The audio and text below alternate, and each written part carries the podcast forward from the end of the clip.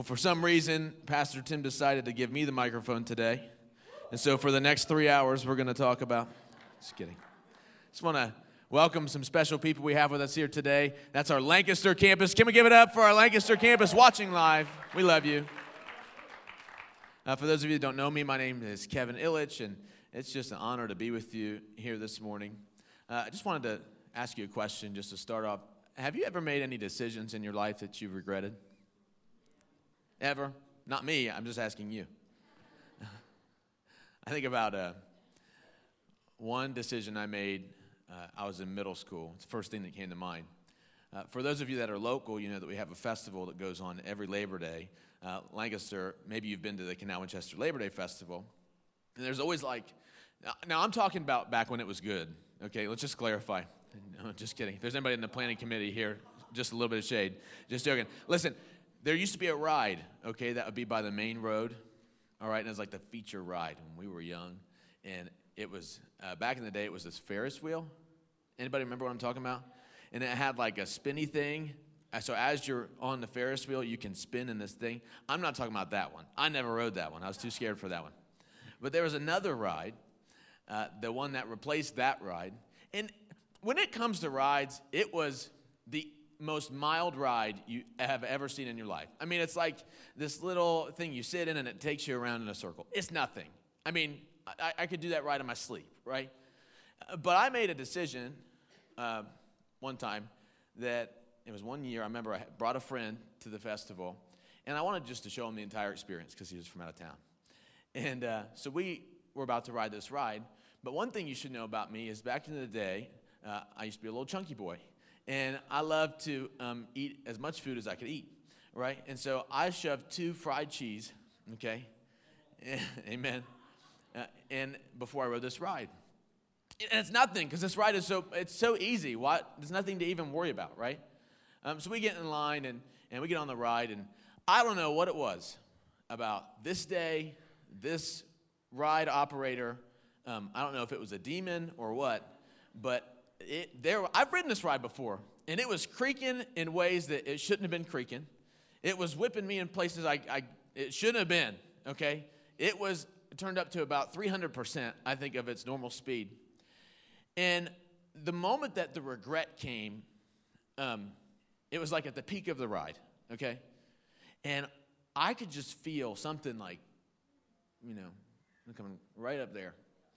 And everything's just whipping, screaming. I just I started seeing double, and like all of a sudden, this thing goes round town, like right in the middle. Everybody's looking at this thing, and all of a sudden, it's blah, just all the way around in a circle.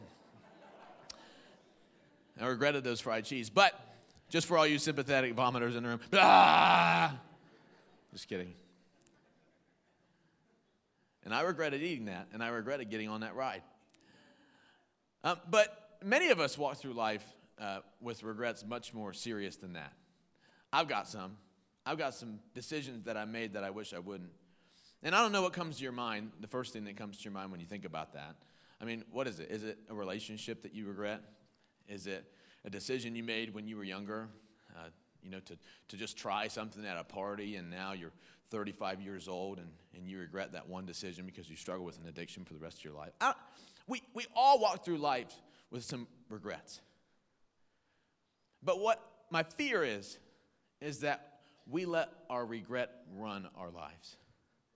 God doesn't want you to walk through life carrying regret, regret being your story. But here's also the truth is that the decisions that we make determine the destiny that we experience. Does anybody know that? That because you decide to marry that one person, your destiny is the rest of your life with them. And I just want to thank God that I made the best choice of my life with my wife. She's incredible. And listen, the, the choices that you make, the decisions you make determine the destiny. If you decide to not go to college, you know, then your destiny will look like, you know, trying to make find work and trying to make a living for yourself without a degree. If it is to go to college, you spend a lot. You see what I'm saying? That the decisions that we make determine the destiny that we experience. So, how do we make decisions that honor God, that move us closer to God, move us closer to the purpose that He started in our life. Because what I want to tell you is that if you're in this room, That it doesn't matter if you don't believe what I believe. I know, I know that I know that God has started something in your life, that God has plans for your life, that God has a purpose for your life that maybe you can't comprehend, but it's absolutely there. Even when you feel worthless, even when you feel no good, even when you feel like every decision you make is the wrong one, God has already decided to love you, and God has already decided to put purpose and plans in front of your life. It's just on us to decide to believe it. So today we're going to talk about uh, a guy in the Bible. His name's Joseph. We'll be in Genesis chapter 37 for those of you following along. Just to give you a little bit of context, Joseph, at the time we're going to pick up with his story, he is 17 years old. And now his father's name is Jacob, uh, also called Israel. I don't know if you remember that part, if you know your, your Bible well, but uh, Joseph was his father's favorite son. And I just really resonate with that. You know, my dad's here today. He could probably tell you that. Uh, but Joseph, you see, he had 12 brothers. He had 11 brothers. He was one of 12. Uh, and uh, he was so much so his father's favorite that his father made him this ornate, beautiful, colorful robe that he would wear. And that didn't go over well with the other 11 brothers. The scripture says that they did not like Joseph very well because of how much their father showed him favoritism. So let's pick up in this story. It's verse 5. It says, Joseph had a dream. And when he told it to his brothers, they hated him all the more. He said to them, Listen to this dream I had, guys. We were binding sheaves of grain out in the field when suddenly my sheaf it rose and stood upright while your sheaves well they all gathered around mine and they bowed down to it. And uh, his brother said to him do you intend to reign over us? Will you actually rule us? And then they hated him all the more because of his dream and what he had said then he had another dream, and he told it to his brothers. He said, Listen, I had another dream, and this time the sun and the moon and 11 stars, 11 stars for his 11 brothers, uh, were bowing down to me. And when he told his father as well as his brothers, his father rebuked him and said, What is this dream you had? Will your mother and I and your brothers actually come to bow down on the ground before you? This isn't the smartest thing to share if you're Joseph. And even if it was God who gave you these dreams that shows you these things, maybe he shouldn't have shared it. Because listen, his brothers, if they hated him before, they hate him now. And so, the next part of the story is you find this scene where Joseph's brothers are out tending to the flock. And Jacob says to Joseph, Hey, can you just go check on them, make sure they're okay? And Joseph, being his dad's favorite, said, Absolutely, surely I will. So he goes out. And as soon as his brothers see that rainbow robe coming at them, their hatred began to boil up inside of them. And that what they would decide to do in that moment would determine the rest of Joseph's destiny. And they looked at him and, and they wanted to kill him until one brother piped up and, and saw some traitors coming along the path. And they said, uh, Oh, you know what's better than killing him? And living with the guilty conscience of doing all that because I don't want to do that. But you know what's better? What if we can profit off of him? What if we sell him to these traders and then we can fake to our father like he died? And so that's exactly what they did. It was his brother Judah's idea to look at him and to sell him. And so they did. 20 shekels of silver later, Joseph's entire life was changed. His entire destiny looked different than it had before. And can you imagine being Joseph in this moment? Regretting the fact that he ever shared his dreams. Why did I do that? I should have just kept my mouth shut. Why did I go out and I should have just faked being sick and stayed home? That way I'd still be with the family. But now the decisions that Joseph made and the decisions that Judah and his brothers made have led to a completely different life than he ever thought he'd experience. Now, I don't know if you can resonate with him. I don't know if maybe maybe it wasn't your decisions that put you into the place that you're in in life. Maybe it was the decisions of other people. Have you ever felt hurt or betrayed by the actions of somebody that you thought loved you or that you think should be the one that loves you? Have you ever felt like the hatred that other people have towards you have put you on a path in your life that you wish you weren't on? Because that's where Joseph is. And he's about to go through a stretch of his life, a little over a decade, that looks nothing like the way that he thought it would. That he would go through some, some big time suffering and betrayal. And I tried to, I, I was praying before this message. I said, God, I, I want to be able to tell everybody how, how bad these next 10 years will be for Joseph. Give me some sort of connection that I can. And God brought to my mind uh, the Michigan football team. And so, if you know how bad the last 10 years have been for the Michigan football team, you know how Joseph is feeling. And if you're a Michigan fan, you're in the right place because you need Jesus. Uh, but listen, Joseph's whole life was different. And you should go and read the story. I'm going to summarize it for you.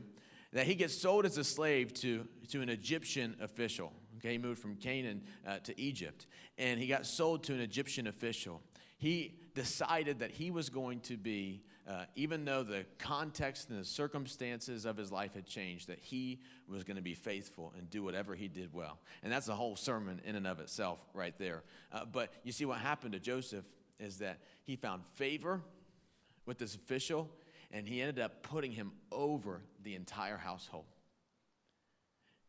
That God had favor on him, even in a bad situation.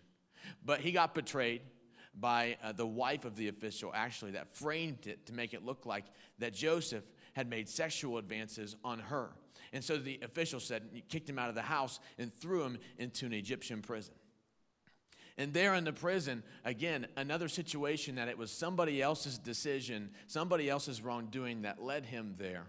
That in that situation, Joseph said, I'm going to be faithful, and God gave him favor. And so he found favor with the prison warden and became in charge of all of the other prisoners. And there was a lot of crazy stuff that happened in that prison. Uh, and he was betrayed again, forgotten again. And I just want to tell you that it doesn't matter if your life looks like a situation that is so unfavorable in the natural, that God can give you favor in every unfavorable situation. So I don't know where you find yourself. I don't know what context your life is as you're walking in here. I don't know if you were just looked over for a promotion at your job. I don't know what somebody just texted you as you were walking up the stairs. I don't know what sort of financial trouble that you have. But I do want to tell you that if you decide to be faithful in every situation, even if it wasn't your fault, that God can give you favor in any context. That God can make people who don't like you like you just because of his favor. I literally have been praying every morning, God, would you just would you give me some favor today because every one of us need the favor of God for him to go before us in situations and to work things out because listen, you can't control everything. Sometimes you're just in a situation because that's where you found yourself in. Sometimes you're just in a situation because God wants to teach you something in the situation that you're in. So maybe you should stop looking at where you are and being discouraged, but maybe you should look at look at it as if God wants to use wherever you're at to develop you for what he's dreaming for you. And that's what he's doing for Joseph because you see uh, Joseph was in the prison, and there was a moment in time where Pharaoh, the leader of Egypt, had had this dream that spooked him. I mean, it spooked him. He wanted someone so badly to tell him what this dream was about because it was one of those dreams. Have you ever had a dream that's like so real that it almost means something, you know? And that's what Pharaoh is experiencing. So he's going through all of his email lists. He's going through all of his group texts. He's going through his Rolodex. He's asking everybody, hey, do you know? He was going to magicians, like, hey, can you come tell me what this dream means? He was going to psychics, hey, can you tell me what this dream means? But did you know that in the prison, Joseph found out that he had the gift of not only dreaming like he had when he was 17, but interpreting dreams. That there was a situation where there was a former official of Pharaoh's who got thrown in jail, and, and he had a dream, and Joseph interpreted it correctly. That God gave him an interpretation and said, You're going to be restored. And it turns out that he was restored. But you know what happened? That when Pharaoh had his dream, the guy who Joseph interpreted that dream remembered Joseph. And so I know this Hebrew man that I met in prison, maybe God can interpret your dream through him. And here's the truth is that where you're at right now, I know it feels disappointing. It might feel like a prison. But God is doing something in you. That God is teaching you something right now that He wants to use at the right time that maybe God's up to something in your life and it doesn't make sense for your current context, but let me tell you, in your future context, it will. Because Joseph, while he was in a prison, was faithful to God, had favor with God, and when the cupbearer came up to him and said, I have this dream, and found out he had that gift, he was able to understand that when the time came for the leader of Egypt to come to him and say, I need my dream interpreted, Joseph said, I know that God can do that through me because it happened to me in the prison. That God wants to use what He's doing in your life right now. And so I'll sum this dream up for you that Pharaoh had. Basically, there were seven fat cows, and there were seven really sickly, skinny cows, and a whole bunch of other stuff. You need to read about it, it's so interesting. But he was so spooked by this. And God interpreted the dream through Joseph. And he said, uh, the dream means that you the next seven years in Egypt will bring great harvest, that we will see so much abundance in the land, that it's going to be great. We have so much food, but the next seven years, represented by the skinny cows, will bring great famine, the worst drought that we have ever seen in the land of Egypt. And Pharaoh knew, Pharaoh knew that it was God who had given Joseph this interpretation. And so, what he did in response was he elevated Joseph to the number two level of power in all of Egypt. That he was to be in charge of all the food, of all the crop, of all the livestock, and he was to be the one that would hold back enough the first seven years so that they could last the next seven years. And that's exactly what Joseph did. Because here's what Joseph knew that it didn't matter if he was betrayed in a prison that he was going to be faithful with what God put in front of him. And because he was faithful in a prison, Pharaoh trusted him to be faithful in a palace.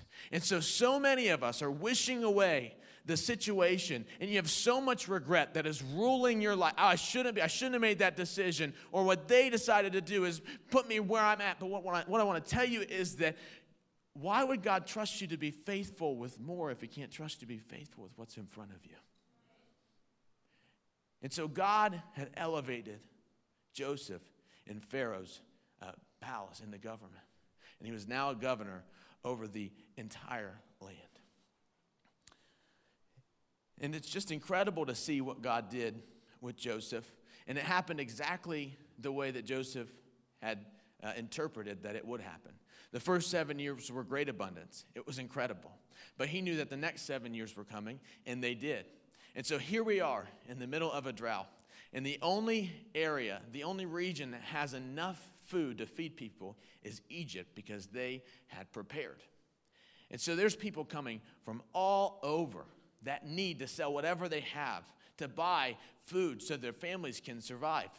And so there's one day there's one day when Joseph is handing out all this food to everybody who needs it, where his whole life was about to change. Now, at this point, he's 39 years old, 22 years after his brother Judah had sold him into slavery. Here comes some Hebrew men to beg for food. And here's Joseph realizing that 22 years later, that this betrayal and that prison and being forgotten there, 22 years later, he's experiencing the very dream that God had given him at 17. But what at 17 looked like power and prestige in superiority and royalty. What at 17 looked like authority, at 39 looked like this. Chapter 45, it said, Then Joseph could no longer control himself before all his attendants. And he cried out, Have everyone leave my presence. So there was no one with Joseph when he had made himself known to his brothers. And he wept so loudly that the Egyptians heard him, and Pharaoh's household even heard about it. That the dream at 17 looked like power. The dream in 22 years, when it happened, looked like uncontrollable weeping. And I wonder how many of us in this room have thought about what our life would be like. And now you're living in the days where all your kids are grown and you used to dream about this situation, but it doesn't feel like the way you thought it would felt. That there's so many more challenges now than you had ever anticipated there to be. That you had financial dreams, and now, 22 years later, now when you're actually experiencing, you're walking in the future, the dream that you're experiencing looked nothing like the way that you thought it would. And so many people give up on what God's purpose is for their life because they don't think that He could be up to anything good because it doesn't look the way that we think that it should. So here's Joseph, his brothers bowing down to him. And everything that God had given to him in the dream had come true.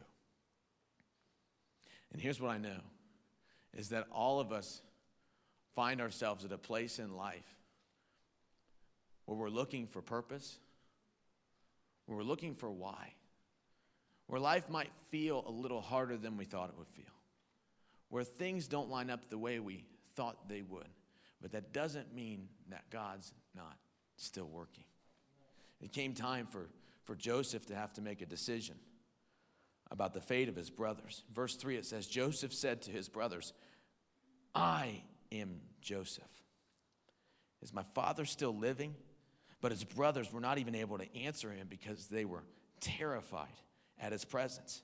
And then Joseph said to his brothers, Come close to me. And when they had done so, he said, I am your brother, Joseph, the one you sold into Egypt. Can you imagine Judah and his brothers? And in that moment, the regret that they were feeling for the decision that they had made 22 years ago. And here's Joseph. Literally, the fate of his brothers are in his hands. That he has all the authority, the power, and the position to seek proper revenge on what they had done to him. That he has everything that he needs to pay them back for all the wrong that they had caused him, for everything that they had put him through, for the way that they had separated from his family from, for 22 years. And Joseph is sitting here, and he has to make a decision. Do I extend justice, give them what they deserve, or do I show mercy and compassion?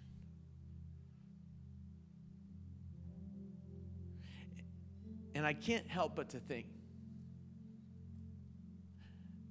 that when it comes to the decisions that we make, in the life that we live, the destiny that we experience, that there's so many times that God will put a decision in front of you and that He trusts you to make it. And in my life, I've experienced that that decisions sometimes are hard, and decisions to take a step towards God and to do what God wants don't always make sense on paper. It would make complete sense for Joseph to, to execute revenge on his brothers. But there's a decision that I can think about in my life that, that didn't make any sense.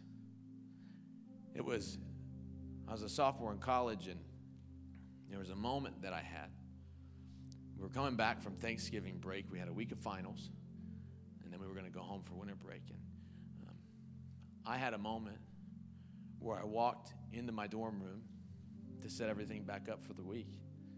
And there was something that came over me that I was just talking to someone last night. I still don't know if I have the right words to really explain to you the feeling that God was giving me.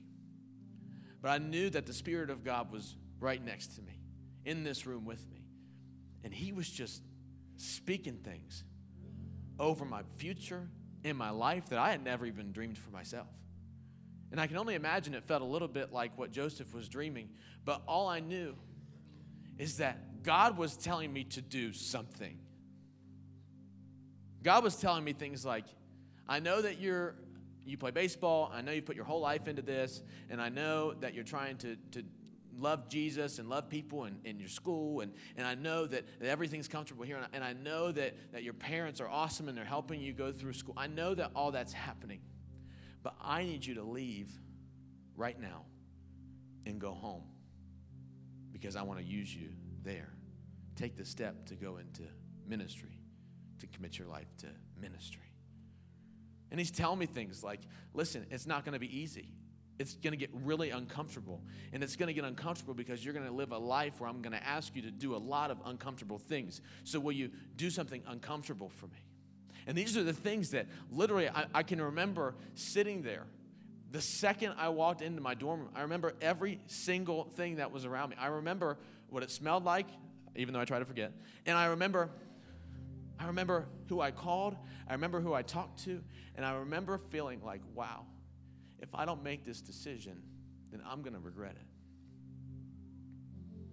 And so that night, I decided to put in an application for a school locally here at Bible School and to withdraw from every class.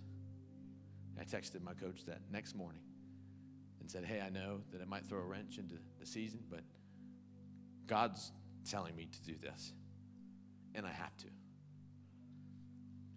And here's the thing is that just because it was God that was pushing me to do it did not make it easy. And there's many of you in this room that were around for that time in my life. And now let me tell you, it was the hardest season of my life I'd ever had to go through. Because what God was telling me, the decision He was asking me to make, flew directly in the face of a lot of people who had loved me. I mean, imagine, imagine being my mom and dad. and one night, uh, my whole life I've been working towards the certain school I want to go to, the sport that I want to play, that you had invested money in me and you had done college visits. And imagine one night, your 19 year old son calling you and saying, God's calling me to leave. I appreciate what you have to think about it, but it's already done. That sometimes when God's telling you to make a decision, it might not make sense to the people around you. And so I decided to leave. And let me tell you, it, it broke our family for a while. That I've had conversations with people that I love that I never thought that I would have to have. And basically, even though, like, they're not bad people, it's nothing that has to do with them. It was my crazy decision. But I had over and over, time and time again, conversation after conversation say, I appreciate how you feel, but God's asking me to do this. And sometimes, not everybody understands that, and sometimes it hurts. Because God spoke to me, not them. And so, what was the decision I was going to make? I decided to leave, and things were broken for a long time years.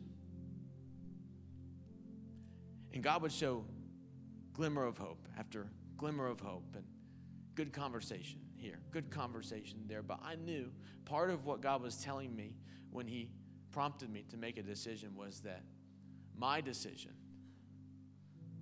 was going to start something in my family. And let me tell you, I can stand up here, however many years later, and tell you that my parents are sitting in this experience right now. And my mom, I got to baptize her a year ago at one of our worship nights. And that my dad comes every weekend. And that if you ever wanted to see two people who are more on fire for God, you should look at them because every weekend they're bringing somebody with them. Every weekend they've got it. They were some of the most prolific inviters to our church that, that you've ever seen. They would call this church home now. Did you know that they go and do outreach events and, and that there's been people that we see who've been going through rough times and now those people are a part of our family, that they work for our family businesses? Like, listen, you have to understand that God asked me to make a decision, but what it sparked, big picture. You have no idea the destiny that's on the other side of your decision. And I believe that that so many of you, you feel like your life has been defined by what you've regretted, the decisions you've regretted. But God is putting a decision in front of you that you have an opportunity to take. I don't know what that is for you. That decision could be maybe God is pushing you, prompting you to maybe adopt a child. Maybe you've been thinking about it. Maybe you've been praying about it. Maybe you've been wondering what it is. What is it the right time? No, I'm going to figure a few things out. Maybe all your kids are grown and it makes no sense for you to do it. It makes no sense for you to foster. I don't know what your situation is, but maybe God's trying to help you make a decision that is going to change somebody else's destiny. That maybe God's pushing you to serve. I know you work 55 hours a week but you've been in, in this room multiple times, and for some reason, a message or a word or a song or whatever has pushed you into saying, you know what? I, know, I need to sign up to do that. I need to just write serving on a connect card. I need to do that. And, and for some reason, you've left this place and not made that decision. And sometimes how I've felt as a Christian is that I'm really good at just not making any decisions that I can be in a room and feel conviction and just hear the best message I've ever heard in my life on what it means to give and be generous and make up in my mind, yeah, I need to do that. And then the time I leave this room, I've left that decision in the room that I heard it. That as Christians, my fear is we can get really good at not deciding to do anything. And what I want to tell you is that when it comes to the things that maybe the enemy, the devil, and the world wants to do in your life, I don't think he wants to use your decisions as much as he wants to use your indecision. That I could have thwarted God's purpose in my life, not if I'd made the wrong decision when it came to leaving school, but if I'd made no decision at all, if I hadn't made a decision, I'd still be doing what I did. And what I would have missed is God's perfect timing. And God has a plan for your life. God has a plan for your life that's bigger than regret. But maybe it's time. Maybe the season's right. Maybe everything's lining up for you to make a decision. So, Joseph, he had to make a decision with his brothers? Do I choose justice or do I choose mercy?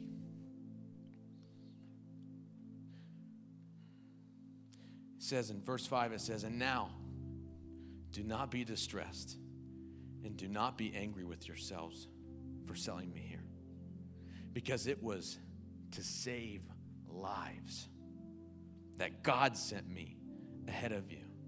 For two years now, there's been famine in the land. And for the next five years, there'll be no plowing, there'll be no reaping. But God sent me ahead of you, brothers, to preserve for you a remnant on the earth and to save your lives by a great deliverance. And so then, it wasn't you who sent me here. I know that you're feeling all sorts of regret right now because you decided to sell me for 20 shekels of silver. But what I want to tell you is, is that it wasn't your decision that you regret to, that sent me here, it was God.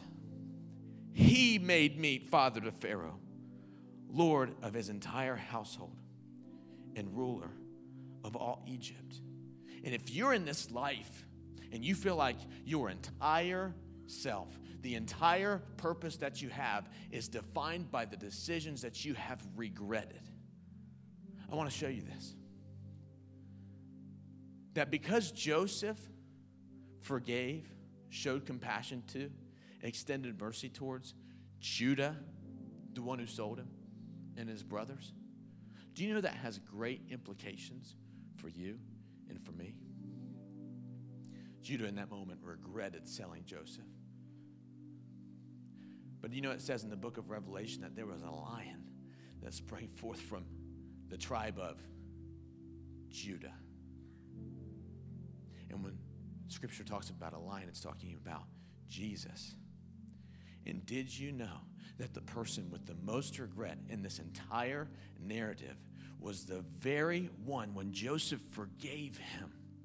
He preserved their family line, that bloodline. And through not Joseph, that would make sense because he's such a good guy and he forgave us, but not Joseph, but it was through Judah would come a Savior for you and for me.